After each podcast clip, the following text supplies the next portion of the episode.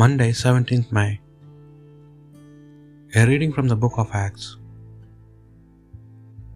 While Apollos was in Corinth, Paul made his way overland as far as Ephesus, where he found a number of disciples. When he asked, Did you receive the Holy Spirit? When you became believers?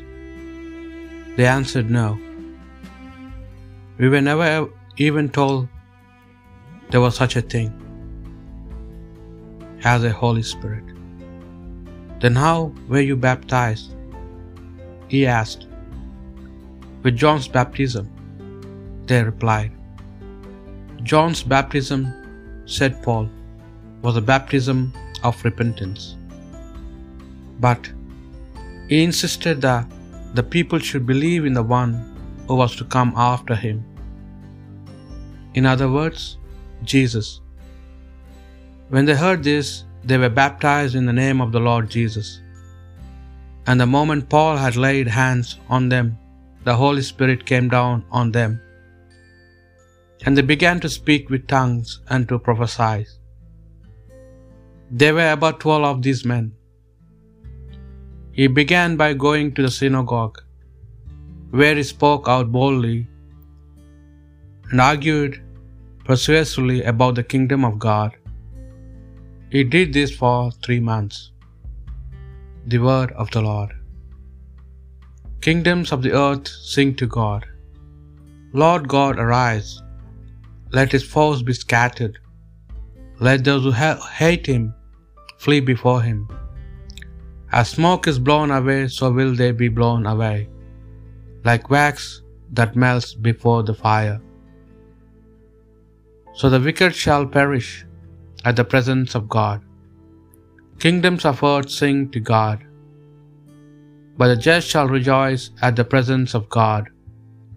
They shall exult and dance for joy. O sing to the Lord, make music to his name. Rejoice in the Lord, exult at his presence. Kingdoms of the earth sing to God. Father of the orphan, defender of the widow, such is God in his holy place. God gives the lonely a home to live in. He leads the prisoners forth into freedom. Kingdoms of the earth sing to God. The Holy Gospel according to John. His disciples said to Jesus, Now we are speaking plainly and not using metaphors. Now we see that you know everything and do not have to wait for questions to be put into words. Because of this, we believe that you came from God. Jesus answered them, Do you believe at last? Listen, the time will come. In fact, it has come already. When you be scattered, each going his own way and leaving me alone. And yet I am not alone, because the Father is with me. I have told you all this, so that you may find peace in me. In the world you will have trouble. But be brave, I have conquered the world. The Gospel of the Lord.